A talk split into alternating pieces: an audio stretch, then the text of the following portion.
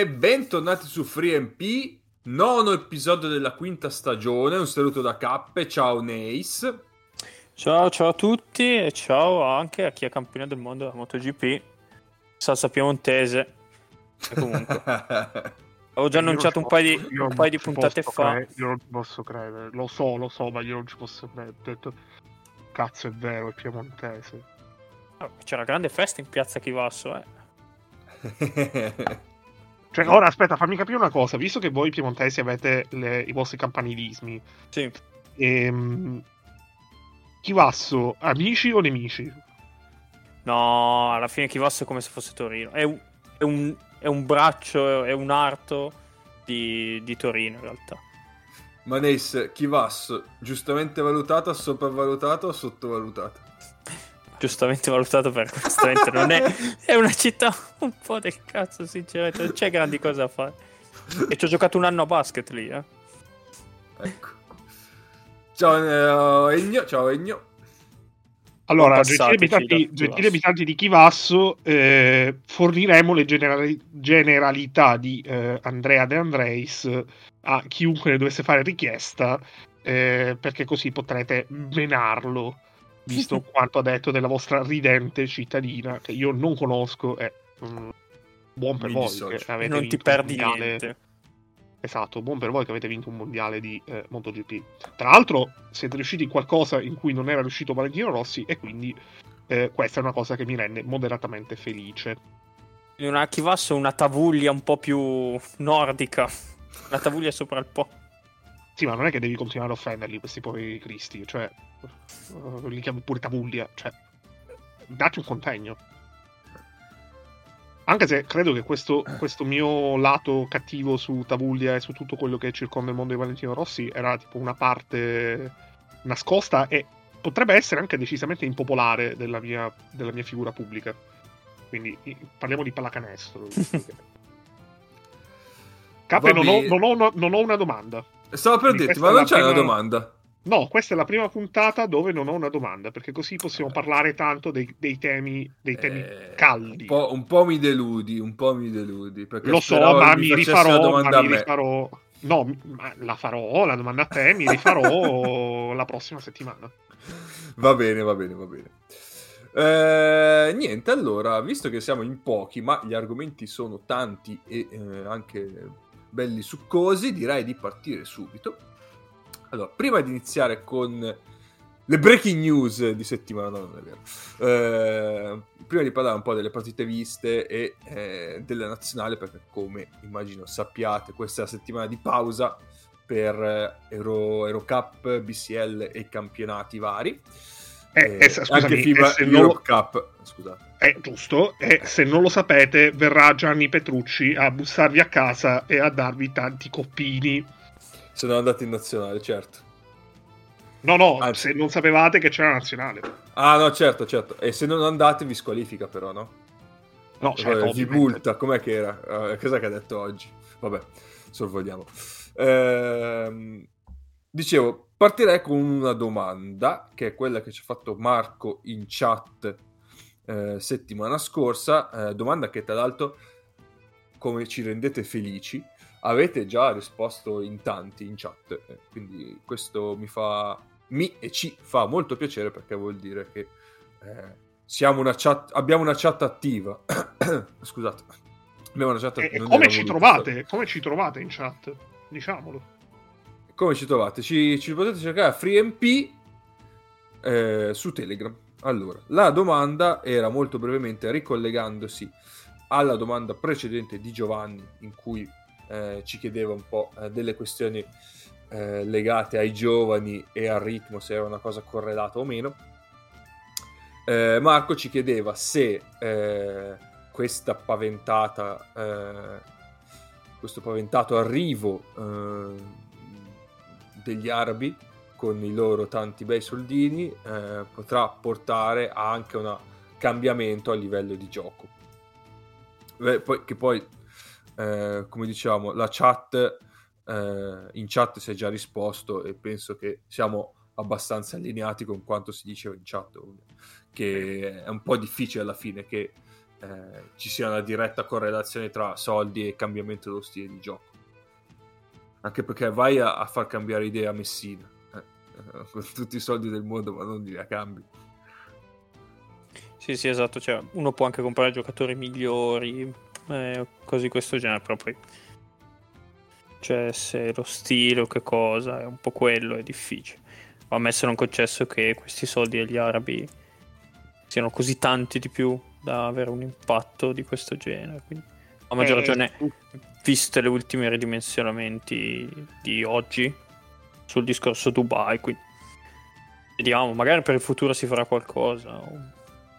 Ma mh, mm, tra l'altro l'ordine di grandezza dei soldi arabi di cui si parlava non era assolutamente un ordine di grandezza tale da, non dico eh, spostare l'ago della bilancia, perché ovviamente l'NBA è impareggiabile, però fa- faccio un esempio, eh, è uscita la classifica dei, dei 15 giocatori più pagati di Eurolega, tra l'altro ci sono due giocatori di nazionalità italiana nei 15 giocatori più pagati di Eurolega, uno ha senso ci sia, l'altro no, ma non farò nomi perché sono una persona buona. E eh, l'unico giocatore di questi che guadagna più dello stipendio mediano di un giocatore NBA, quindi non, non il minimo salariale, ma lo stipendio medio un giocatore NBA, è Nicola Mirotic, che prende una cifra vicina ai 5 milioni mentre un giocatore NBA prende praticamente quanto eh, c'è la, mh, nel range che c'è tra Mirotic e Mizic, la coppia Mizic-Larkin, che sono praticamente il secondo e il terzo più pagato. Non mi ricordo chi è davanti dei due, però siamo lì. E ora, mh, magari con i soldi... Allora, mi viene da dire che maggiori soldi garantiti per tutti, che comunque non parliamo di una quantità rilevante, ma parliamo di eh, ordini di grandezze mm, significative, ma non realmente tanto, anche perché abbiamo visto che squadre come Barcellona e Real Madrid, se eh, spendono molto di più di quello che, eh, che ricavano, e quindi perché tanto ci pensa papacalcio a coprire tutto. Eh, il fatto che entrino qualcosa in più dagli arabi non significa che magari queste diventeranno più oculate o eh, saranno più guardinghe. Metteranno più soldi e spenderanno a buffi senza, senza così.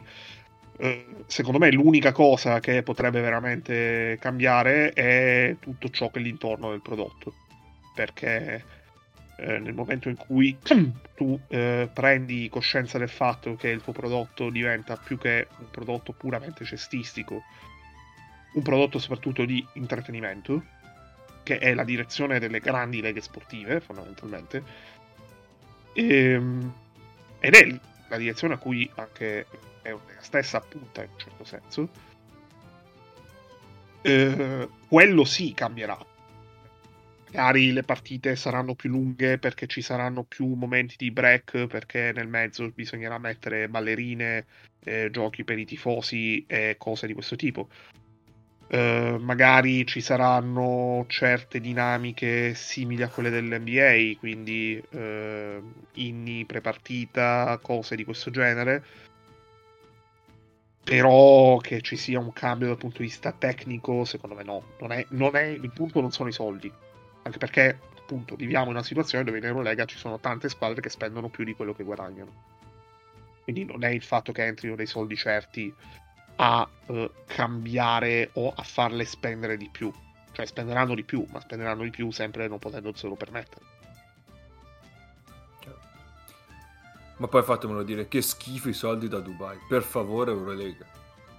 Sì, che poi eh, parliamone perché eh, questi vengono dati prima per certi, poi per Bu ma, ma ce Vediamo scappi, perché... Ce ne scappi il signore, guarda. No, al... sì, sì, chiaro. Uh, la mia idea, cioè, uh, Dino Raja nei giorni scorsi, uh, Dino Raja che è uno che parla tanto, eh, eh, anche perché gli piace parlare, Dino Raja nei giorni scorsi ha detto fondamentalmente ehm, se i soldi sono rilevanti, la cosa si fa eh, letteralmente 24-48 ore dopo questa dichiarazione di Raja, che non è una persona coinvolta dei fatti, eh, scopriamo che in realtà la Final Four non si giocherà a Dubai, ma si giocherà a Kaunas. E facciamo 2 più 2, ecco. Sì. Va bene, ok. Direi che quindi su questa domanda ci siamo. E quindi direi di passare alle partite viste, in particolare a eh, Bascogna eh, Maccabi, che era tra quelle che abbiamo consigliato settimana scorsa. Eh, beh, quando le spiace, scegliamo le scegliamo bene. Spiace, spiace tantissimo perché ha perso. Eh, sì. Sappiamo del tuo, eh, tuo astio verso il Maccabi e se ci vuoi esporre nuovamente... Sì, sì, no, allora... Um, a me non è tanto un astio nei confronti del Maccabi perché Maccabi ha, dei, ha, una serie di giocatori che mi piacciono. Mm-hmm. Faccio un esempio. Eh, non simpatizzare quantomeno per la stagione di Lorenzo Brown dopo quello che ha fatto dal punto di vista puramente cestistico, al di là del fatto che non ha senso che Lorenzo Brown giochi un Eurobasket. Però, dopo quello che ha fatto dal punto di vista cestistico all'europeo, mh, tutti, penso che tantissimi, guardiamo Lorenzo Brown con un occhio più dolce rispetto a quanto potevamo averlo in passato è che io ho letto quest'estate un grande ottimismo in generale su questi. A me questi non sembrano. Eh,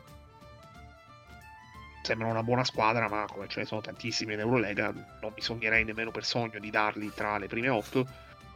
E eh, hanno fatto una partenza 4-1 perché hanno avuto quattro partite in casa, di cui eh, una sola contro una squadra veramente forte, ovvero Monaco, che hanno vinto, quindi merito loro, e una in trasferta dove hanno preso legnate contro, vabbè, la squadra che fino a, eh, fino a, settim- fino a mercoledì scorso era l'unica rimasta imbattuta, però hanno preso legnate, hanno fatto un'altra trasferta contro una squadra che in teoria, stando sempre a quella che dovrebbe essere la vulgata, veniva identificata come inferiore a loro e non è che hanno preso legnate, hanno preso ceffoni sonori, E questo è il gancio per uh, iniziare a parlare di Basconia Maccabi. Sì, Basconia Maccabi che adesso aspettate che vado a recuperare il risultato perché è abbastanza roboante. 116-87. Ecco, 116-87. Eh... E, e, tra l'altro, aspetta, ho l'impressione che 87 non siano tanto merito, eh, cioè è, una partita che fondamentalmente non c'è mai stata. Il primo quarto è finito 35-20 e Maccabi ne ha fatti 87 ma perché è stata una partita mai nata cioè una partita punto a punto magari non erano 87 ma erano 70 come tra l'altro è stata più cioè la tipologia di punteggio che si è vista in Fenerbahce Maccabi più o meno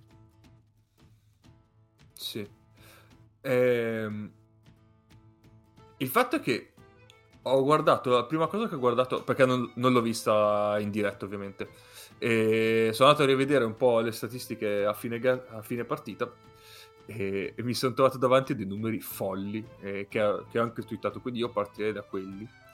Eh, il Basconia ha, mh, ha, ottenuto un 157 di offensive rating, cioè è una roba tenete conto che quando si fanno dei, delle partite da blowout eh, si arriva su 130, 135, no, 157 con eh, un effective field goal del 73% e la cosa che mi ha lasciato più basito F4 è la percentuale dei ribalzi offensivi che si è attestata sul 53%. Vuol dire che praticamente la metà dei, sbagli- dei loro tiri sbagliati è stata convertita in rimbalzo offensivo. Poi, eh, chiaramente, visto il punteggio, eh, possiamo dire che eh, la metà dei canestri sbagliati sia poi stata convertita in un canestro segnato. è una roba surreale. Sì, beh, eh, di solito 157 di offensive rating si... ed è difficile lo si hanno tipo in quei quintetti con sample size tipo due minuti e mezzo. Sì, sì, dici, sì, esatto, in due esatto. minuti e mezzo ho fatto 156. No, questa è una partita intera. esatto. Eh, che poi l'ho riguardata e cioè, lì per lì dicevo, vabbè, ma avranno giocato a ritmo altissimo. Invece no, tutto sommato, allora, per gli standard di Eurolega sì, perché sono andati sui 74 possessi e come parlavamo l'altra volta, la media di Eurolega è 69, quindi un po' più, alto, un po più di ritmo alto c'è stato, però neanche così tanto da, da fare... E infatti, cioè, hanno segnato praticamente qualsiasi roba. Eh, sì, sono 5 possessi in più, cioè 5 eh, esatto. possessi in più, anche esatto. a fare un punto e mezzo in più per possesso. Non arrivi a quelle Beh, cifre lì. Non sono certo. nemm- Beh, beh, fate, fate, voi il conto, ecco. Eh, esatto, esatto, esatto. Ehm... Cioè, praticamente hanno segnato sì, qualsiasi cosa gli passasse per mano, soprattutto nei primi due quarti. Poi nel terzo quarto e nel quarto quarto diciamo che era già un po' garbage, anzi, senza un po', e quindi anche lì eh, con totale assenza di pressione eh, i tiri sono continuati a entrare, ma, ma, proprio perché c'era anche un po' di remissività da parte del Maccabi in difesa. Eh, sul primo tempo invece praticamente il solco eh, nel secondo quarto l'ha scavato Marcus Howard con una prestazione balistica incredibile, ma lì una cosa che ne, ne, vorrei parlare durante il preoccupazione rating del Bascogna, forse quando saremo anche tutti. Ma ha messo dei tiri eh, in cui praticamente palleggiava 5 secondi davanti al suo difensore e poi li sparava in faccia e li ha segnati tutti, ma a un certo punto ha anche ricevuto eh, da rimessa in angolo, prendendo palla, eh, scendo verso l'angolo, quindi ha, preso, ha ricevuto palla, si è girato andando verso l'angolo e ha segnato di tabella. Cioè, ma come cazzo ti viene? ma quando mai ti ricapita? Sì, e... ma... Marcus Howard, cioè, lui alla fine ha fatto... Mm, sta facendo tipo da due mesi, un mese e mezzo da questa parte, eh, le prestazioni balistiche che sta facendo Tyler Dorsey al girone a Milano, all'Europeo. Sì, sì, sì, sì, Perché esatto. tu dici che questa partita ti ha un po' stupito, se vai a vedere un po' di highlights eh, di queste prestazioni balistiche di Marcus Howard, sono tutti canestri così. Cioè, sta tirando sempre al palleggio, eh, no, stramarcato, sì, sì, step back. Cioè, è per quello che dicevo che. Per Mago e Basconi che possa essere sostenibile, ma la vedo un po' dura. Ma è spaventoso. Eh, per quello che dicevo che ne vorrei parlare di preoccupazione rating, perché una domanda potrebbe essere, ma per quanto può durare una roba del genere? Perché prima o poi... Eh... Eh, si normalizza cioè, si normalizza. La mia risposta è non lo so, ma è bellissimo. è, è, bellissimo, cioè... Uh, qual è l'un... Allora, parlandone un discorso puramente ipotetico, e parlando di una squadra di questo tipo, cioè uh, tremendamente divertente in attacco, uh, che fa sempre canestro, ma Mm, cercando comunque, cioè sono dei tiri costruiti, a parte, vabbè, Howard che impazzisce. E ehm, negli ultimi 5 anni di Eurolega, chi, vi viene in mente qualcuno? Ho, eh, tu intendi Bascogna proprio? Sì, rispetto a questa, questa queste 6 partite di Bascogna. Perché io ci sto pensando, cioè ci ho pensato mentre vede- vedevo la partita e non ho molto da aggiungere rispetto a quello che, che avete detto voi. E, mm, e mi dicevo, cioè, allora, a me piace, faccio, eh, faccio una missione pubblica. A me in questo momento della stagione c'è un momento della stagione dove non si gioca per una classifica e non si gioca comunque, cioè la posta in palio è relativa. A me piace di più vedere questo tipo di squadre piuttosto che ehm, altre, eh, cioè squadre che per, per, farci un riferimento tipo la Milano dell'anno scorso, ovvero eh, elite purissima difensiva, una difesa straordinaria, ma un attacco che specialmente a metà campo, era da darti i pugni negli occhi. Beh, non che quest'anno sia molto diverso. Sì, però quest'anno è l'attenuante perché Pangos sta giocando solo lui da praticamente all'inizio. Mitro Longo è tornato ieri, quindi eh, puoi comunque fare un discorso. Poi, più avanti la stagione, più ovviamente eh, capisci l'importanza della,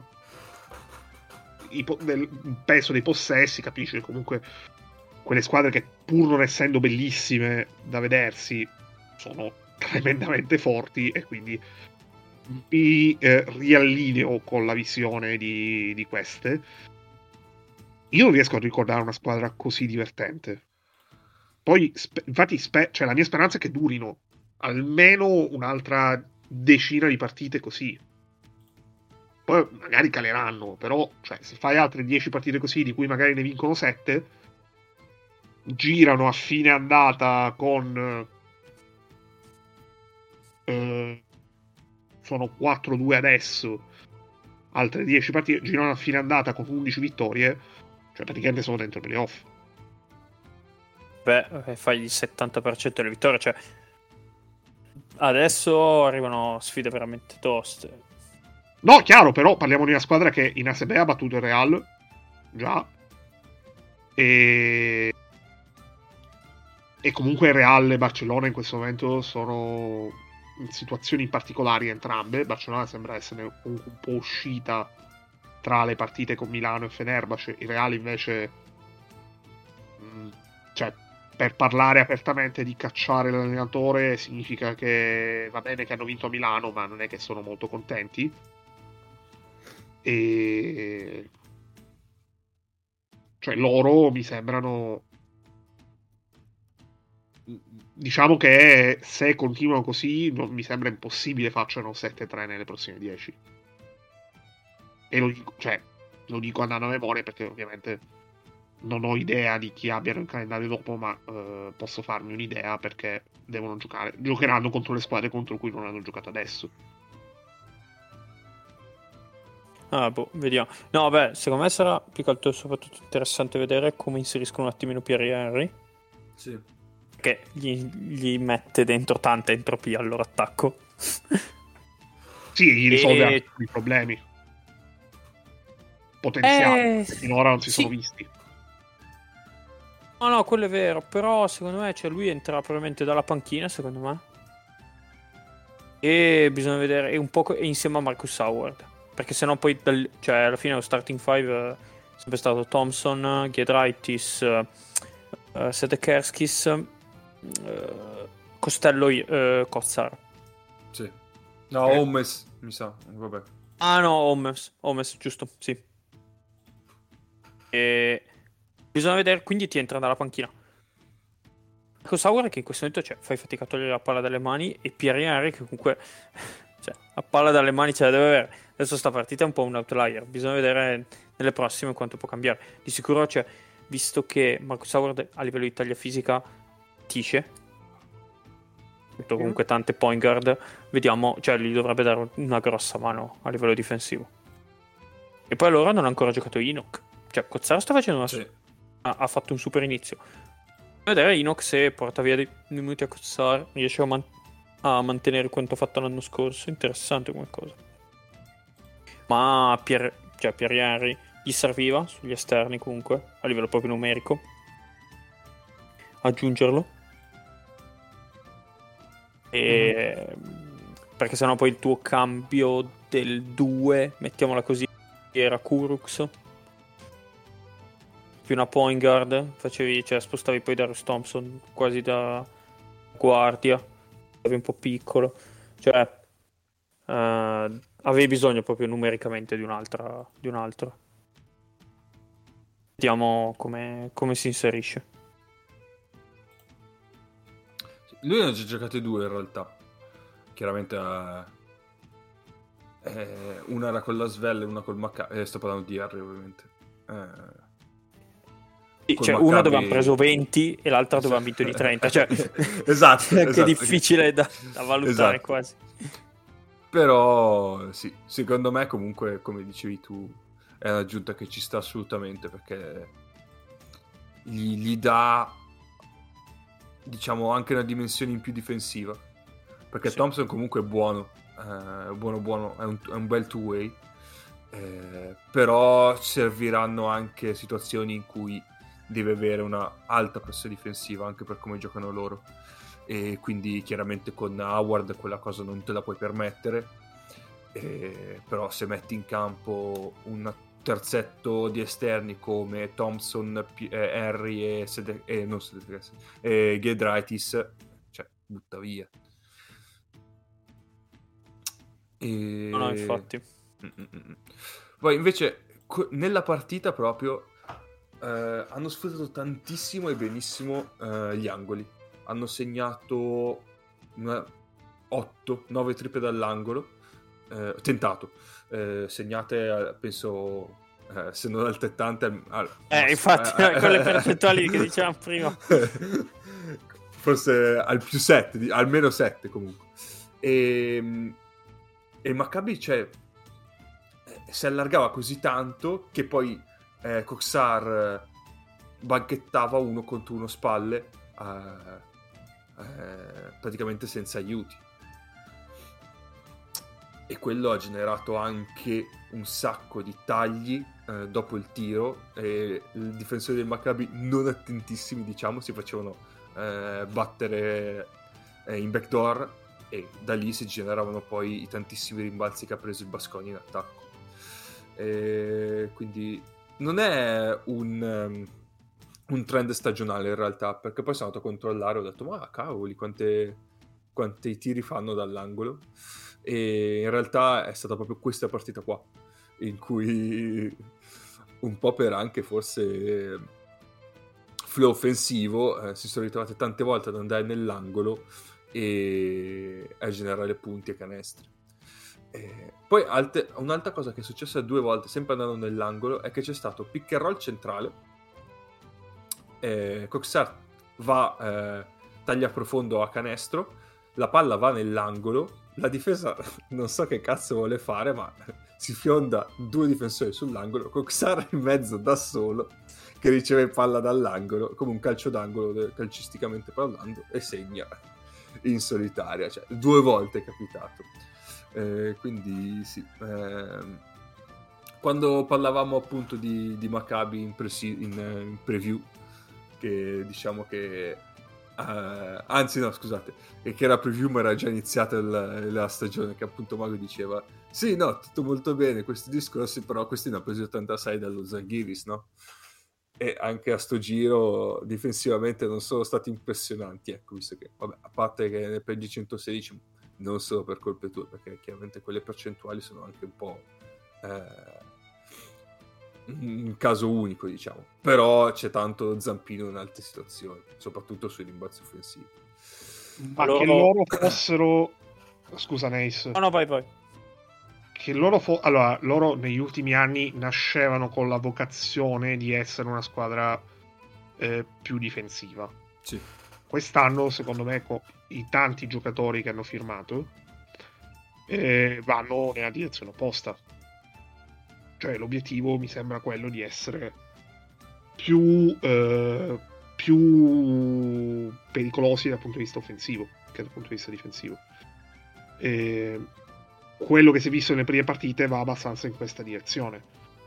Eh, la cosa che andrà vista è se ehm, cioè io quello che non ho capito bene in queste prime sei giornate è se il loro è un attacco che ha girato in casa perché ha girato in casa ehm, perché comunque eh, magari sono giocatori che si galvanizzano perché sappiamo che abordiamo tutti i discorsi del fattore campo come decisivo però sappiamo che comunque conte- quello di Tel Aviv è un contesto che può essere anche galvanizzante per un giocatore e in questa Beh. squadra mi sembra che abbiamo diversi giocatori che, che sanno comunque canalizzare le energie che possono arrivare dal pubblico. Cioè, sono tanti, sono, ci sono tanti giocatori di striscia. Comunque parliamo comunque, in questa partita qua tutto quello che vogliamo, però comunque 90 li ha messi. Eh. Garbi, sì, sì, chiaro, chiaro. Eh, ma... li, li, ha messi in una partita, li ha messi in una partita che non c'è mai stata, quindi comunque sì, sono sì. 90 con l'asterisco, però sì, certo. Cioè, comunque tu vai a vedere, tu vai a vedere il loro roster. Cioè, di questi sono giocatori di grande talento, ci sono tanti giocatori di grande talento offensivo che, cioè, non solo tra gli esterni, cioè, anche Bonzi Colson è un giocatore di striscia che abbiamo visto a livelli inferiori rispetto al livello di Eurolega per un giocatore che tende a, ad accendersi molto nelle partite in cui è in, cui è in ritmo. Eh, secondo me a loro sta mm. mancando tantissimo l'apporto, l'apporto, difensivo di Austin Hollins. Deve essere un po' il collante eh, sì. agli esterni. Sì. E anche di Daron Hillard. Che mancavano entrambi, no? No, no, no, hanno giocato entrambi, ma Hollins ha giocato 7 minuti, Hillard 13, poi una partita del genere può magari voler dire tutto e niente. Per, per, dirti, per dirti quanto mi sono apparsi. Vabbè. No, eh, no su Hillard al... alla fine, scusa Ennio, chiudo.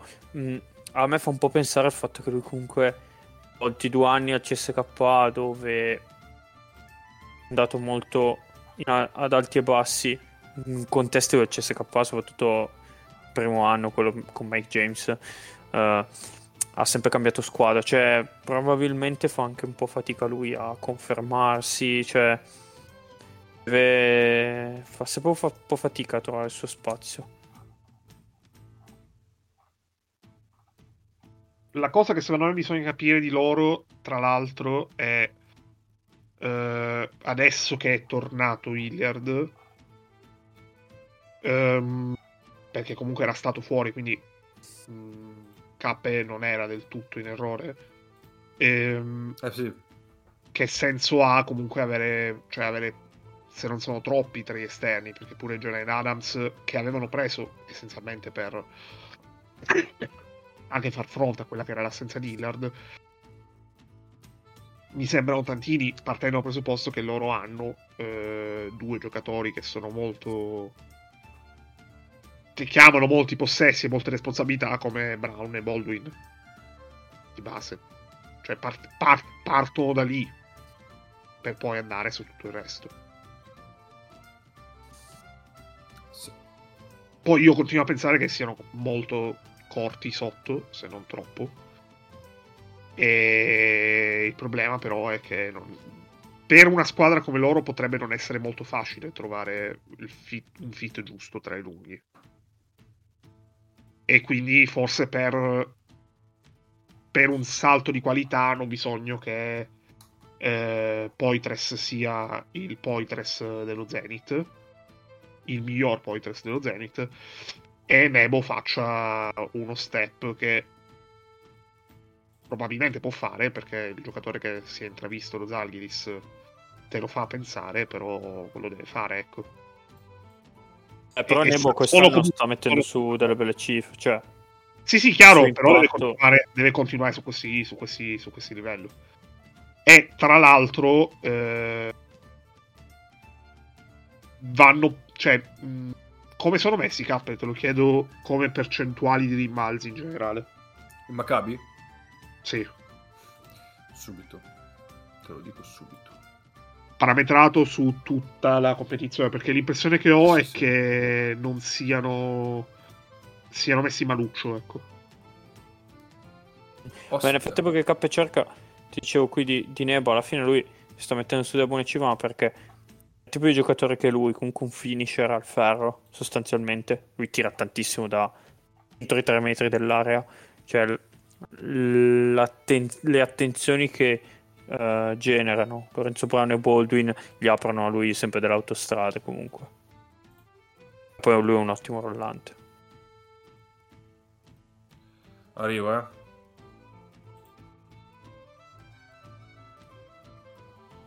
Eh, capi, ho cercato di prendere tempo, poi confidavo nella eh, tua velocità. no, perché nel frattempo mentre cercavo mi sono accorto di un errore, eh, devo, devo correggere.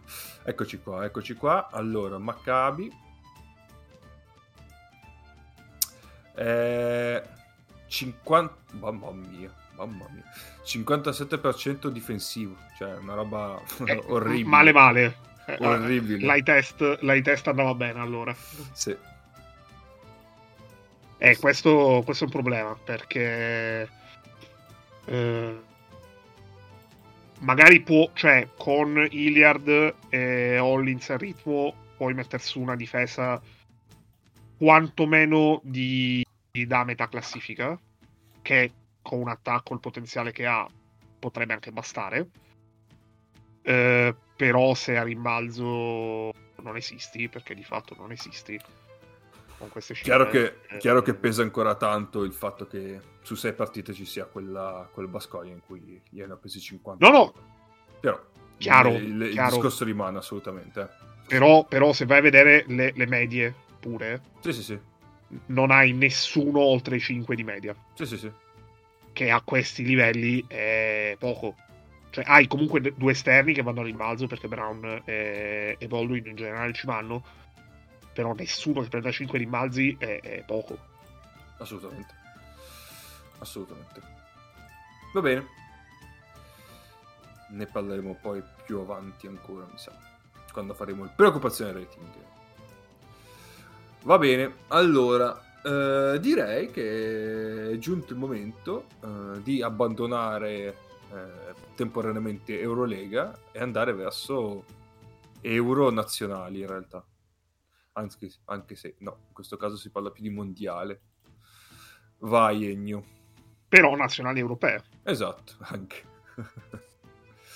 Allora, eh, come grandi e piccini sanno, perché altrimenti eh, vi vengono a cercare, eh, voi nemici della patria, eh, questa settimana tornano le qualificazioni al mondiale. Tornano in una situazione dove, eh, prima di tutto, eh, ci sono diversi posti per, per, il mondiale in sé che potrebbero essere assegnati matematicamente a questo giro. Ehm con ad oggi una sola squadra europea, che ovviamente come tutti si aspettano è la Finlandia, che è certa del biglietto per le Filippine o per eh, l'Indonesia o per il Giappone, perché eh, sarà un mondiale tripartito con grande gioia eh, per tutti quelli che mh, mm, pianificano di andarci dal punto di vista logistico e eh, ogni riferimento personale è del tutto casuale. E mh, direi che possiamo iniziare a parlare di noi. Ma prego, ma certo. Allora, andiamo a prendere eh, la squadra, perché tra l'altro è notizia di oggi che eh, quel poveraccio di Diego Flaccadori che eh, una sfiga quando si parla di nazionale che è incredibile, credo sia tipo la quarta o quinta volta che eh, Flaccadori viene convocato, ma eh, è costretto a rinunciare alla convocazione perché si fa male. è, è, successo in questo weekend di campionato nella partita che Trento ha vinto a Verona e Flacadori è stato sostituito da Moretti. Allora, noi siamo 18, eh, siamo tanti, però eh, da un lato con le due partite, dall'altro con il fatto che ci sono ben 6 giocatori di Eurolega e eh, ci sta averne tanti perché comunque devi essere eh, comunque flessibile eh, dal punto di vista del, delle convocazioni perché sai mai che qualcuno magari si fa male e poi sei fondamentalmente fregato eh, per dare le, cer- le, certezze dal punto di vista della lista. E, um, allora, il punto fondamentale è che eh, questa squadra è eh, eh, al di là di tutte le polemiche eh, che possono essere nate in una città che si chiama Bologna eh, in merito alla non convocazione per scelta condivisa di eh, Melli, eh, questa è la, nettamente la migliore squadra possibile. E tenendo conto di tutto e tenendo conto che solo chi vive sulla Luna poteva pensare che eh, Pozzecco e la federazione avessero qual- un qualche tipo di potere eh, decisionale su i giocatori italiani forti che non giocano in Italia ma giocano all'estero, ovvero eh, Polonara e, e Procida. Allora, abbiamo eh, giocatori di Milano, che sono Biliga, Tonut, Ricci e Baldasso, che tra l'altro è tornato l'altro ieri da un infortunio. E mh, due giocatori della Virtus in eh, Paiola e Mannion, eh, tre giocatori di Venezia in Spissu, Tessitori e Riccardo Moraschini. E la convocazione di Moraschini secondo me ci sta perché è più una questione di fiducia eh, soprattutto per, per, farlo sentire parte del gruppo, farlo sentire parte dell'ambiente, piuttosto che per merito, perché comunque Moraschini, anche lui è ritornato dalla squalifica di un anno, due partite fa fondamentalmente. E poi abbiamo un po' di nomi che era abbastanza lecito attendersi, specialmente guardando l'inizio del campionato. Penso a Severini per Tortona, penso a eh, Caruso e Voldetense per Varese, ovviamente Petrucelli per Brescia.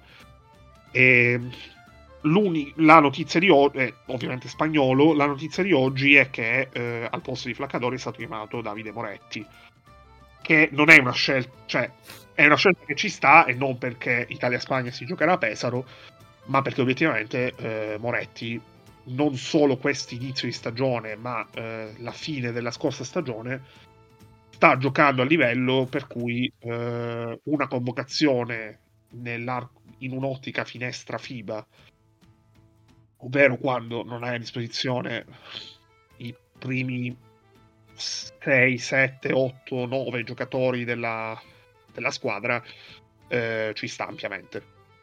Sì. Cioè, Moretti è, eh, non è il Moretti di Milano, nemmeno per sogno, è un giocatore che eh, sta... Beh, sono passati anche un po' di anni ormai. Sì, sì, sì, no, per carità, però uh, il prestito a Pesaro ha fatto benissimo, poi a Pesaro c'è rimasto, con Milano rescisso, e è un giocatore che, che io sono curioso di vedere se rientrerà nei 12 per la partita con la Spagna. E detto ciò, eh, l'obiettivo è sicuramente quello di fare 2-0, senza mezzi termini, perché la Spagna, a differenza nostra, non giocherà con eh, giocatori di Eurolega, anche se avrà comunque 5 giocatori della squadra che ha vinto l'Europeo, perché ci sono Brisuela, Diaz, Fernandez, Parra e Saiz. Ehm, ehm, poi, vabbè, c'è anche eh, Yankuba Sima, per esempio, che quest'anno gioca a Venezia. C'è poi anche Juan Nunez, che è stato uno degli ultimi tagli della squadra che poi è andata a vincere l'Europeo. E, ehm, vincere contro, contro la Spagna, eh, vincere contro, eh, contro, la Spagna, sì, e poi eh, andare a vincere eh, a Tbilisi contro la Georgia che eh, avrà Schengelia, perché Schengelia è convocato, avrà, cioè, la, ecco, la Georgia sarà eh, quella contro cui abbiamo giocato a Brescia più Schengelia. E meno Mamukerashvili? Senza, no, senza Mamukerashvili e senza Mitazze. Eh, cambiano un attimino. Ah cambia abbastanza dal punto di vista del tonnellaggio, eh, il che è una buona notizia perché comunque noi siamo sempre eh, quelli piccoli e non tanto grossi, e... però è una squadra che comunque è, allo, cioè, è al livello di questa nazionale, se non forse un filino superiore, e quindi potrebbe essere delle due la partita più tosta per diversi motivi, anche perché la Georgia ha bisogno di vincere. Cioè noi possiamo, specialmente se battiamo, se dovessimo battere la Spagna, noi una possiamo lasciarla. Eh, con un 1-1 mh, saremmo abbastanza al sicuro, però comunque dovremmo, eh, dovremmo vincere, cioè verosimilmente dovremmo vincere l'ultima, nell'ultima finestra una, almeno una delle due partite eh, con un 2-0 saremmo eh, sostanzialmente certi della qualificazione perché ehm, la Georgia, eh, che è quarta ed è la prima delle escluse in questo momento, è a due vittorie di distanza, quindi il, il calcolo è abbastanza facile. In teoria, anche battendo la, la Georgia e basta, saremmo sicuri di qualificarci perché ehm, per lo stesso ragionamento e perché abbiamo vinto la partita di Brescia e anche perché eh, Ucraina e Olanda sono abbastanza fuori dai giochi. La cosa abbastanza sorprendente è che invece vola, veleggia verso una qualificazione che è abbastanza probabile, eh, specialmente se dovessero eh, vincere la partita di Reykjavik eh, il prossimo 11 novembre, è l'Islanda. Perché l'Islanda giocherà contro la Georgia eh, venerdì e, poi va a Riga per giocare contro l'Ucraina. In caso di eh, doppio successo potrebbe anche nel girone d'Italia potrebbero esserci le tre qualificate già lunedì sera, per esempio. E um, andando un attimo prima di tornare comunque a parlare in maniera abbastanza più diffusa della nazionale, e, um, andando un attimo a guardare gli altri gironi. Eh, allora, il girone è quello della Finlandia, che è l'unica qualificata. E la Germania, la Germania basta una vittoria o eh, quantomeno eh, basta che eh, Svezia e Israele non, faccino, non, facciano percorso netto, il che dovrebbe essere abbastanza improbabile comunque. E la Finlandia è già qualificata e la Slovenia eh, con due vittorie in questa finestra eh, o anche soltanto vincendo in Israele eh, venerdì sarebbe abbastanza al sicuro. Comunque. E, i, poi c'è il gruppo I, che è un casino, perché eh, la Lettonia è messa benissimo e è abbastanza vicina alla qualificazione, il che inguaglierebbe comunque eh, una tra Serbia e Turchia, che sarebbe certa di rimanere fuori, ma c'è anche la non lontanissima possibilità che rimangano fuori entrambe. Perché la Grecia eh, è messa abbastanza bene, a 4-2 di record, e poi c'è il Belgio, che è una squadra uh, sicuramente meno di grido, ma tremendamente solida e che eh, abbiamo visto all'europeo comunque capace di eh, in singola gara di eh, giocarsela sostanzialmente con tutte e eh, proprio per il discorso delle, delle finestre e eh, dei, dei giocatori NBA il Belgio dovrebbe contare su sostanzialmente tutti, perché è convocato Bacò, che giocando con la Virtus eh, giorno eh, mercoledì. Mercoledì, cioè domani, per chi ci ascolta il giorno di uscita della puntata, eh, non avrebbe problemi di alcun, di alcun, tipo nell'unirsi immediatamente alla squadra. È convocato eh, Obashuan, che invece eh, potrebbe arrivare per rotto la cuffia perché la Svel gioca giovedì quindi farebbe back to back, mentre Bako comunque avrebbe un giorno di riposo che è poi il giorno di viaggio. E, ehm, e poi il resto è fondamentalmente la squadra del una squadra molto vicina a quella che abbiamo visto a Eurobasket. Con anche Jonathan Tabu che eh, è sempre vivo e lotta in mezzo a noi, perché so che ci tenevate a saperlo. No, beh, l'ha preso, mm. l'ha preso la Vanoli Cremona per sostituire sì. Lesi tra l'altro. Sempre per eh. un discorso di giocatori che non è il 2012, ma il 2022. E, um, l'ultimo gruppo è quello della. è quello J, è quello K, dove eh, situazione abbastanza divertente perché ci sono 5 squadre su 6 che hanno un record eh, di almeno il 50% di vittorie, il che fa molto ridere. E um, la Lituania mi sembra abbastanza ben avviata e ha un... Cioè, verosimilmente gli basterà vincere una delle prossime due partite. La Francia è messa bene ma potrebbe essere meglio e poi dietro eh, Montenegro, Bosnia, Ungheria e Repubblica Ceca sono tutte nello spazio di vittoria. Eh, quella che è messa eh, abbastanza eh, non benissimo è eh, sia Montenegro, perché eh, ovviamente non, non avrà Vucevic e mh, mm, comunque dovrà sudarsela, anche se per esempio ha convocato, cioè Dubljevic è convocato, Kendrick Perry è convocato, quindi non è una squadra, dovrebbe distanziarsi tantissimo da quella di Eurobasket, ma soprattutto la Bosnia, perché oltre ovviamente a non avere Urkic, non avrà nemmeno eh, Musa quindi la Bosnia dovrà cercare eh, quantomeno una vittoria su due per poi sperare di giocarsela a, a febbraio eh, senza i due migliori giocatori, come abbiamo visto all'europeo. E poi c'è la Repubblica Ceca che eh, nella lista dei preconvocati ha messo sia Satoransky che Vesely, eh, ma fondamentalmente vedremo.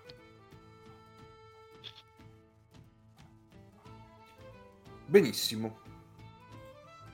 E... Altro da dire? Beh, su di noi, se vogliamo parlare un po' della... Sì, allora dei, sì, dei andiamo, andiamo... Sì, sì, sì, dicevo altro da dire in generale, se no andiamo su di noi. Perfetto. Vai. Eh... Pa, pa, pa, devo ritrovare l'elenco convocati. Che così ce l'ho sott'occhio. Perché sennò non mi ricordo mai. Beh, intanto voi parlate, cioè. K l'ho messo nella chat. Ah, che bravo. Bravo, bravo, bravo. Allora.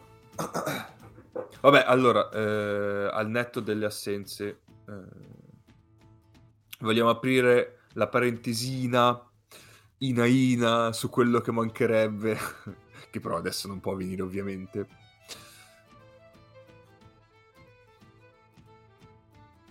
È quello per cui tutti impazziscono pensando a delle cose e cambiando opinione ogni 10 secondi? Esatto, esatto, lui, lui, lui, lui.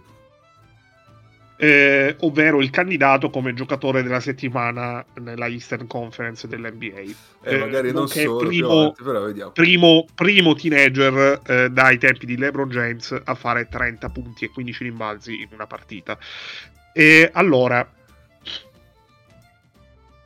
Lui, proprio lui. Credo che credo che sia molto difficile iniziare qualsiasi commento sull'inizio di stagione di Banchero in NBA con eh, qualcosa che non includa un porca puttana. Sì. Eh, perché eh, cazzo è forte. Mm, secondo me eh, c'è molta paura eh, che deriva dal eh, non posso credere di avere in mano qualcosa di così bello perché non ci sei abituato è una una sensazione abbastanza istintiva un sentimento abbastanza istintivo dal punto di vista umano. Eh, questo è un podcast 3MP un podcast che vi fa pure un'analisi filosofica. Eh, il che ci sta perché eh, come ha detto eh, tale buffa virgola Federico uno così in Italia non si è mai visto. Chiaro. Ma, ma io Fine. penso che cioè, un, po non, di, un, po di, paura dal fatto che eh, anche gli Stati Uniti se lo vogliono ottenere. Non so, non ma so. allora, mm, secondo me il discorso, sotto questo punto di vista, mm, io parlo solamente dei fatti. Eh, poi ognuno è libero ovviamente di avere un'opinione, ognuno è libero di essere spaventato. Perché, eh, Chiaro. non, non, eh, non cioè, imponiamo la paura. La paura. Spesso... No, no, anzi, il contrario, cioè esatto. io non Noi posso imporvi di non avere paura. Esatto. La paura non è un sentimento razionale, quindi eh... ecco, ci siamo capiti. Eh... Allora, guardando i fatti, Paolo Banchero non è mai stato nel radar di TV USA dal punto di vista pubblico. Perché comunque eh, ci sono delle cose che filtrano pubblicamente. Non è mai stato convocato da una nazionale under degli Stati Uniti. Eh, nemmeno quando era comunque un prospetto eh, di alto livello in età liceale. Eh, non è mai stato attenzionato pubblicamente, poi privatamente è un altro discorso, perché questo ovviamente non possiamo saperlo, ma lo può Chiaro. sapere Banchero. Ehm, non è mai stato attenzionato pubblicamente eh, da quando nel 2019 è uscita la notizia dell'esistenza di Paolo Banchero nel radar della Federazione Italiana Pallacanestro, ogni, e sottolineo ogni, eh, occasione in cui si potesse parlare di basket internazionale eh, di Paolo Banchero, c'è sempre stato un giocherò con l'Italia. E sono tre anni che ne parliamo. Paolo Banchero è stato convocato nella nazionale italiana. Paolo Banchero non ha risposto alla convocazione nazionale italiana perché gli è venuto il Covid. Però eh, fondamentalmente è stato convocato e avrebbe risposto eh, alla convocazione, però eh, il Covid ci ha tolto l'esordio di Paolo Banchero prima di diventare maggiorenne, cosa che tra l'altro mh, poteva verosimilmente eh, facilitare l'ottenimento di un'eccezione dalla federazione internazionale per fare giocare Banchero come italiano a tutti gli effetti e non come passaportato. Mm-hmm. Eh, Paolo Banchero, eh, una settimana prima che il presidente della federazione si dicesse ma vediamo, speriamo di convincerlo, c'è il Dream Team eh, Stati Uniti, eccetera, eccetera, in un'intervista con un suo compagno di squadra che non si è, ness- che non si è cagato nessuno in Italia fino a una settimana dopo, ha detto no, no, io gioco con l'Italia, io sono dell'Italia, giocherò con l'Italia. Secondo me l'unico dubbio relativo a Paolo Banchero con la nazione italiana, e non lo dico perché sono ottimista, lo dico perché eh, i fatti, senza farmi dominare dalla paura, eh, mi dicono questo, non è se Paolo Banchero giocherà con la nazione italiana, ma se Paolo Banchero giocherà con la nazione italiana al mondiale. Quando il che è diverso. Sì, il che è diverso. Non tanto perché magari lui potrebbe disinnamorarsi e potrebbe tornare in auge per gli Stati Uniti. Secondo me gli Stati Uniti in ottica eh, mondiale prima di tutto, ma poi anche Parigi tentativo ce lo fanno, ma solo in estrema razio. E cioè sono, siamo molto lontani dal punto in cui loro fanno un tentativo. Un paio di settimane fa è uscito un pezzo molto lungo su The Athletic dove si fanno i primi nomi eh, degli Stati Uniti per il biennio mondiale Olimpiade. Se voi cercate nel pezzo banchero non viene nemmeno citato come nome in tutto l'articolo ed è un articolo che a leggerlo vi porta via 20 minuti quindi potete capire. E viene citato Embiid, ma lo stesso Embiid si riconosce nel pezzo come la Francia sia più avanti sul discorso della naturalizzazione di Embiid. Pensate, vabbè. E il punto eh, è che ovviamente Paolo Banchero non deve scegliere di giocare con, la, con, gli, con, la, con gli, Stati Uniti perché eh, se è convocato eh, lui dice vengo o non vengo, ok, però eh, lui diventa italiano nel momento in cui gioca una partita ufficiale con la, nazionale, con la nazionale italiana. In questo momento lui ha il passaporto italiano. Quindi eh, fino a quel momento ovviamente c'è la possibilità.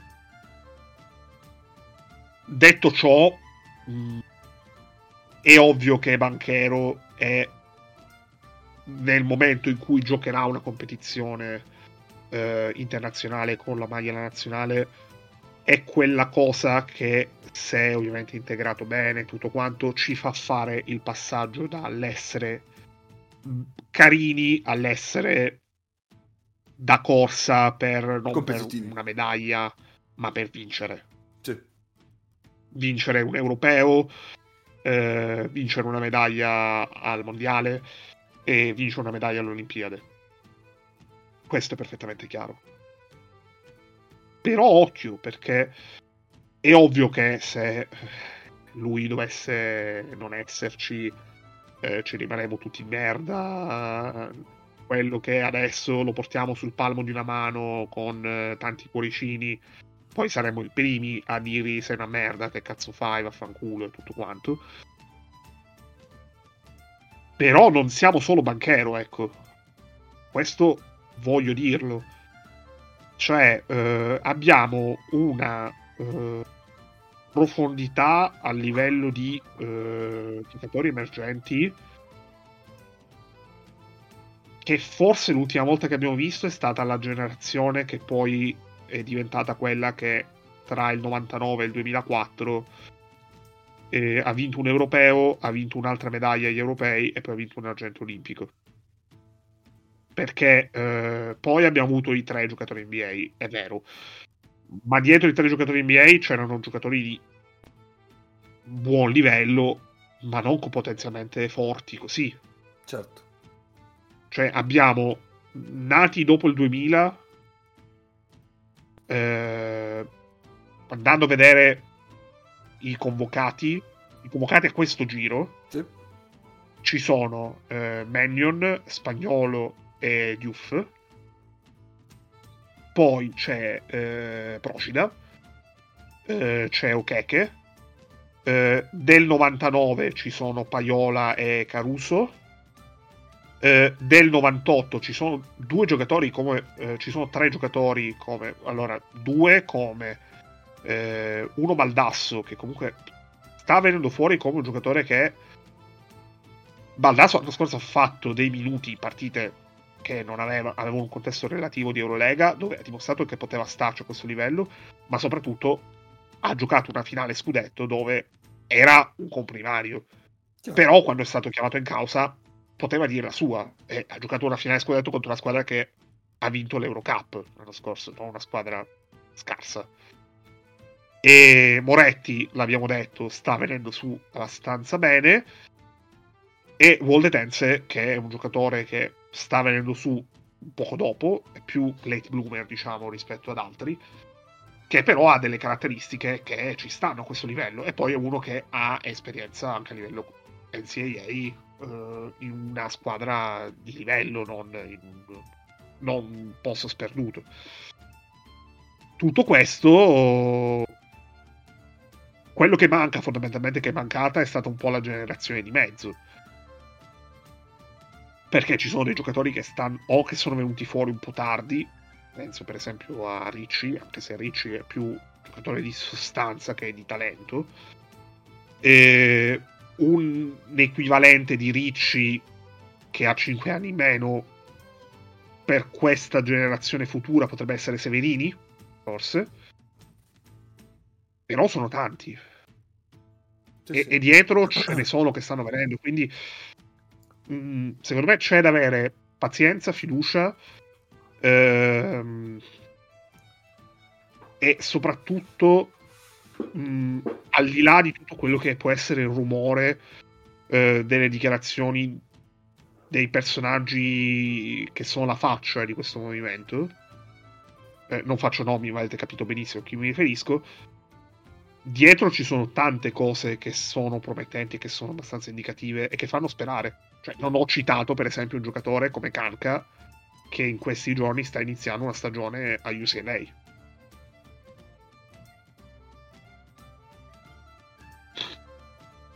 No, ma in generale i ragazzi di prospettiva ce ne sono di sicuro.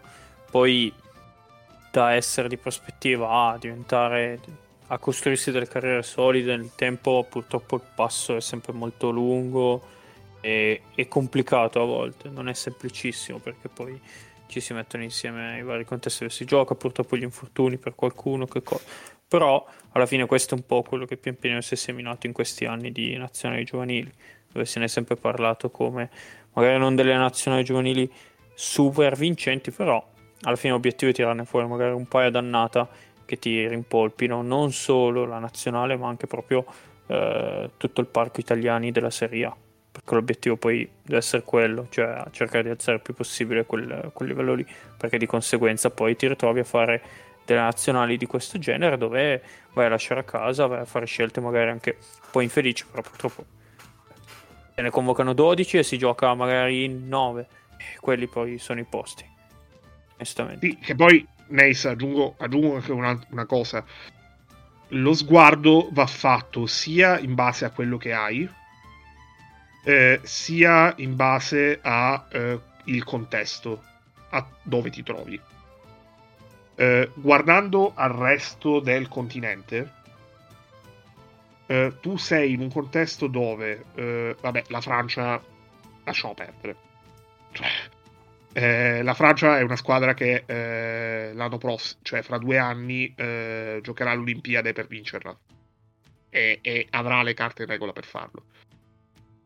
E, e poi ha un giocatore che eh, potrebbe essere quello che segnerà i prossimi vent'anni del basket mondiale. Quindi, mm, ok però fuori da loro e fuori dalla Spagna che anche lei sta scoprendo una profondità di movimento pazzesca abbiamo visto quest'estate i risultati delle, nazion- delle nazionali giovanili eh, a livello continentale eh, la Spagna però questo successo eh, è stato tanto sorprendente per loro perché anche loro per certi versi hanno avuto eh, quello, quel problema che noi abbiamo avuto qualche anno fa ovvero che è saltata un po' una generazione di mezzo. Scariolo ha fatto un capolavoro a forgiare una squadra di 12 giocatori dove un aiutone è stato dato dalla naturalizzazione di un giocatore che non ha nessun eh, contesto e, nessun, e nessuna affinità con quello che è il basket spagnolo.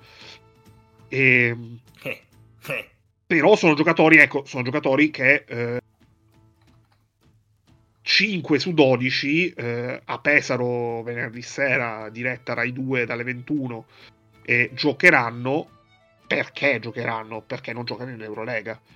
E in Spagna ci sono 4 squadre spagnole in Eurolega, quindi non è tanto, oh mio dio, la Sebe che livello è, ma anche per eh, inquadrare, diciamo così, eh, il livello a cui, è, a cui, sono questi giocatori. Giocatori comunque forti, perché della squadra che, eh, che a Pesaro, che ci sarà anche a Pesaro, ci sono Diaz e Brisuela che hanno avuto comunque un ruolo importante all'europeo.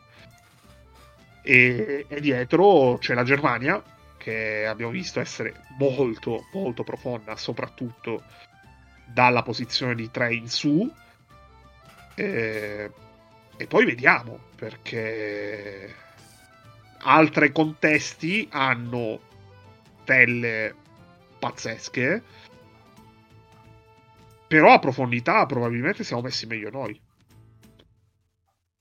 E quella è una cosa che sposta non tanto magari, cioè sposta innanzitutto perché eh, ti dovrebbe garantire che alle competizioni ti qualifichi sempre il che non è banale, perché noi veniamo da un mondiale del 2019 dove eh, non abbiamo avuto eh, Slovenia e Croazia. Al prossimo sicuramente non ci sarà la Croazia e non ci sarà sicuramente, quasi sicuramente una tra eh, Serbia e Turchia. All'europeo, dove comunque qualificarsi all'europeo è abbastanza più facile, e la Lituania si è qualificata solamente perché eh, la Danimarca ha sbagliato il tiro per vincere lo scontro diretto. Eh, noi, toccando tutto il ferro possibile, abbiamo nella generazione che questa cosa non dovremmo rischiarla mai. O se la rischiamo è perché tutti questi vanno in NBA. Il che, cioè, viva Dio. Festeggiamo no, no, beh, chiaro festa grande adesso, ecco. No, no, chiaro, beh, beh, più che andare a vedere poi cosa combinano gli altri, che cosa cerco di guardare a casa mia e mi fa, diciamo, piacere che ci siano giocatori, ragazzi, giocatori che pian piano stiano iniziando a trovare dei ruoli importanti, perché comunque proprio in un campionato con 5-6 americani che si mangiano il 60% dei minuti, 70% dei minuti, avere, avere, giocatori che possano avere dei ruoli comunque importanti nelle loro squadre è, è un'ottima cosa. Poi a vedere chi c'è o chi non c'è, alla fine bisogna poi sempre, cioè preferisco vedere dopo poi come giocano e tutto. Di sicuro a leggere i nomi, cioè, mi fa piacere il fatto che comunque Moraschini sia, sia stato reintegrato. Mi dispiace perché non ci sia Procida, comunque i lampi che ha fatto vedere in Eurolega sono veramente scintillanti. Ero, te- ero, molto curioso di vederlo, diciamo, con la nazionale. E poi più che altro chiedo a Cappe perché alla fine, cioè, non so quanto ci sia, cioè, spero di no, ma non vorrei mai ci fosse un effetto primo mese di stagione di mezzanotte qualche anno fa su Caruso. perché a vedere le cifre non so quanto possano essere sostenibili, però è un, è un più che altro lui è molto interessante perché è una tipologia di giocatore che noi in questo momento non abbiamo particolarmente nella nostra nazionale, metterlo, in, metterlo pian piano eh, nella rotazione è una cosa molto importante per noi, ecco. No, guarda, per quanto l'ho vi- per, per come l'ho visto, non è un effetto mezzanotte che sto proprio giocando bene. Mm. E... Poi chi- chiaramente il contesto aiuta. Uh, non, non, è che gioca aiuto con Fontecchio, eh, ma è che proprio sì. è in una squadra in cui le spaziature eh, gli concedono di avere tanto spazio al ferro. Lui è uno bravo a rollare e quindi si ritrova spesso e volentieri al ferro con solo una persona eh, che lo sta difendendo, con, con un solo difensore al ferro. e quindi lì poi le, le cifre salgono. Però no, no, sta proprio sta venendo su bene. Ecco. Ma io, eh, soprattutto in, eh, quando... Tra l'altro, scusami, scusami faccio, un, faccio una parentesi. Caruso bravo a rollare, ci sono dei posti in questo paese dove eh, può significare letteralmente qualcos'altro. Eh, quindi, è questo il titolo. No, eh, esatto, Caruso bravo a rollare. vediamo. Dico è giusto. No, eh, io dicevo, perché me lo ricordo alle nazionali giovanili, al collegio onestamente non l'ho visto tanto, eh, che era molto bravo a proteggere il ferro. Io non so se perché comunque le braccia lunghe lo aiutassero e nonostante fosse abbastanza gracile non, non risentisse troppo dei contatti degli avversari se la cosa si sta, diciamo, ripetendo a livello di Serie A. E lato difensivo, diciamo che lì c'è, c'è più margine di miglioramento. Mm-hmm. Però le letture ci sono. Poi chiaramente qualche volta sbaglia, perché comunque è giovane e tutto quello che vuole.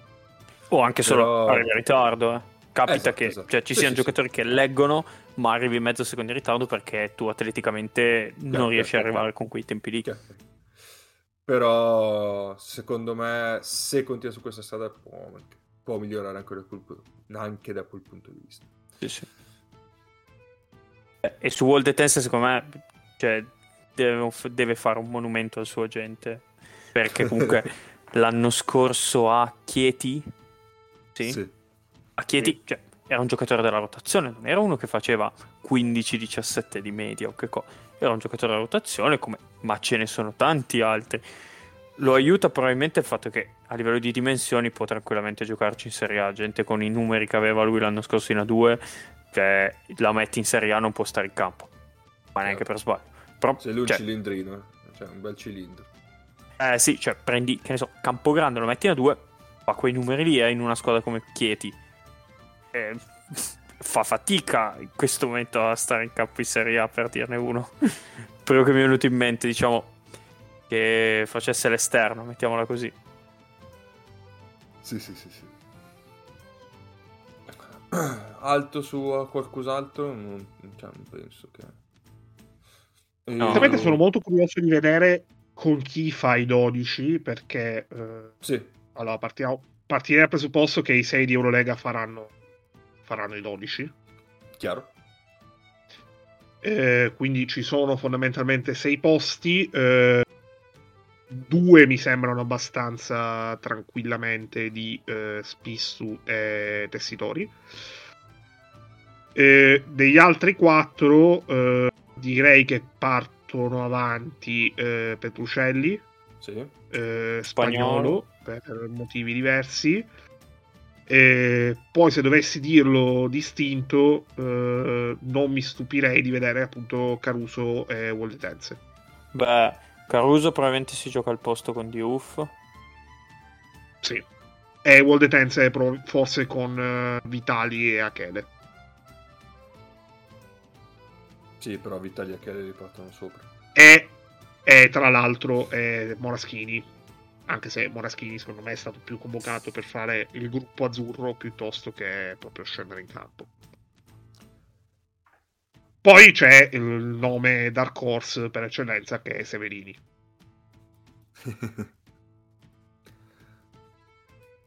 sì. Però sì, direi che... Che siamo questi, hashtag... Mi è venuto poi il respiro a dirlo. Siamo questi e siamo interessanti. E ricordiamolo, diretta Rai 2. Facciamo volare questo Auditel ma già che parliamo di partite da vedere, partite da vedere. Ah, così, dai, vabbè. Gancione, via, basta, dai. Tanto ormai ci siamo. Le cose che dovevamo dire le abbiamo dette.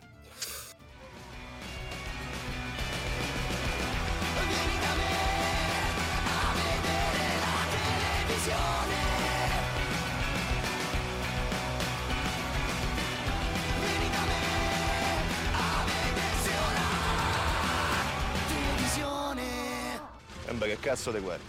Allora, partite da vedere, eh, questa settimana, come giustamente abbiamo già detto, eh, c'è Eurolega e ci sono le nazionali, quindi eh, vi ricordiamo che mercoledì, giorno un po' strano eh, per certi versi per l'Eurolega, ma eh, c'è una partita, non è un doppio turno, ma è il famoso derby d'Italia spostato eh, per far, fare in modo che Scariolo possa allenare sia questa partita che quella che si giocherà venerdì. Sì, esatto, S- sottolineiamo questa cosa importante. Eh, la motivazione reale per cui verosimilmente hanno spostato questa partita non è perché eh, è stato chiesto, perché ci sono i giocatori, eccetera, eccetera, ma perché eh, Eurolega ha capito di aver fatto una minchiata che coinvolge l'allenatore che ha vinto l'Europeo e gli hanno detto ok va bene eh, spostiamo la partita perché così l'allenatore che ha vinto l'Europeo può allenare eh, una partita importante che tra l'altro viene trasmessa dalle due televisioni che in Italia trasmettono anche l'Eurolega. E quindi c'è anche un, un discreto conflitto di interesse.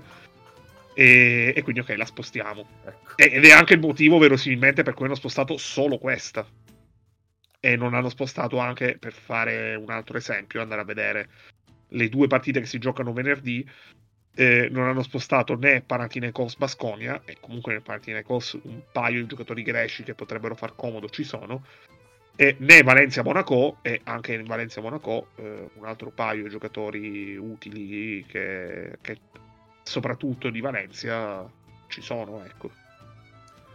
Che fatica, io mi sono un po' stancato di queste situazioni, va bene. Eh, poi quindi giovedì abbiamo eh, Eurolega e quindi vi consigliamo una, eh, vedete voi, tra Real Efes o Oli Partizan. Eh, mentre venerdì abbiamo la giornata di nazionali. Eh, che si apre prestissimo. Si apre prestissimo perché abbiamo eh, vabbè, vi diciamo un po' quelle che ci sono. Eh, Israele e Slovenia alle 13, quindi eh, mentre mangiamo. Eh, via. Sì, sì. Tra l'altro, aspetta, vado a vedere un attimo chi ha Israele.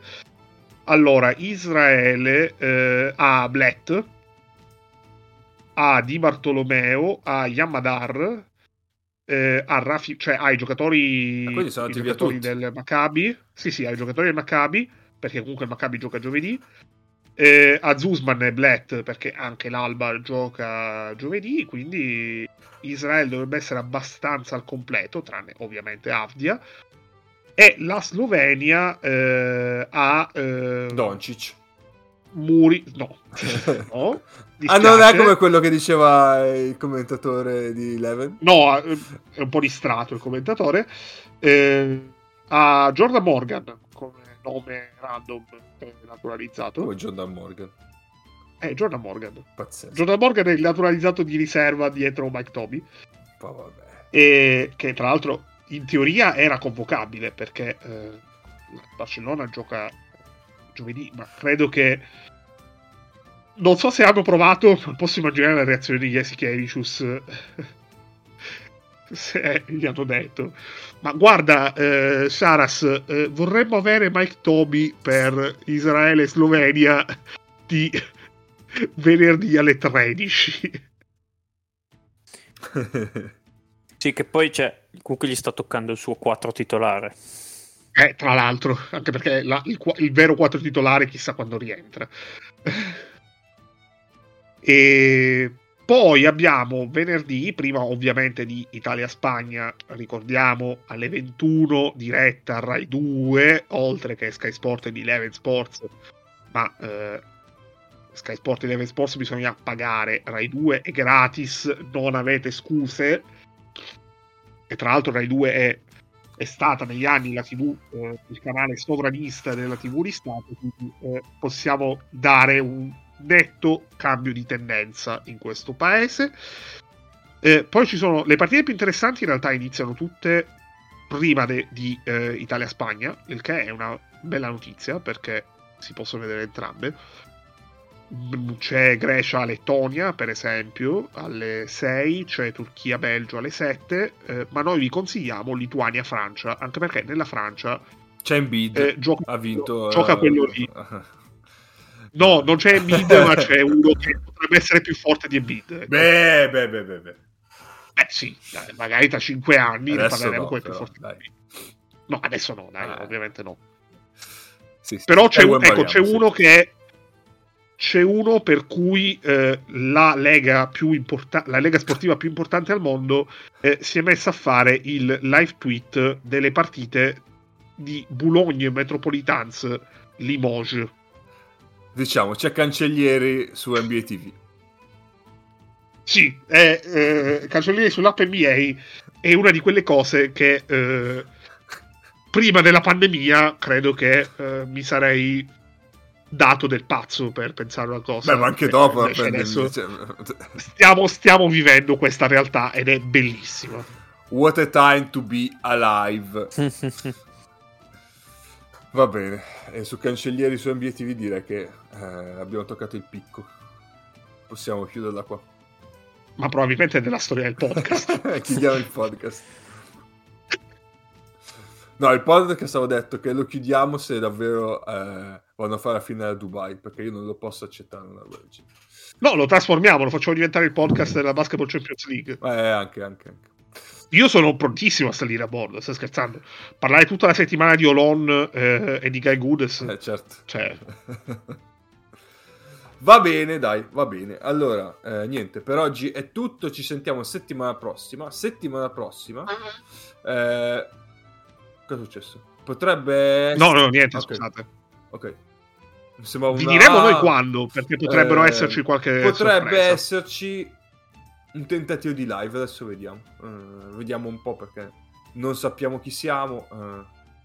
No, oddio. Da dove veniamo? da dove veniamo? Un fiorino. Vabbè, quello lo sappiamo. Eh, no, vediamo un attimo. eh, cerchiamo di capire un attimo le cose. Se no, eh, vi beccate la solita puntata normale martedì e zitti e vi accontentate. Che va, che va bene così. Va bene, va bene, va bene. Ci sentiamo settimana prossima. Stateci bene. Ciao.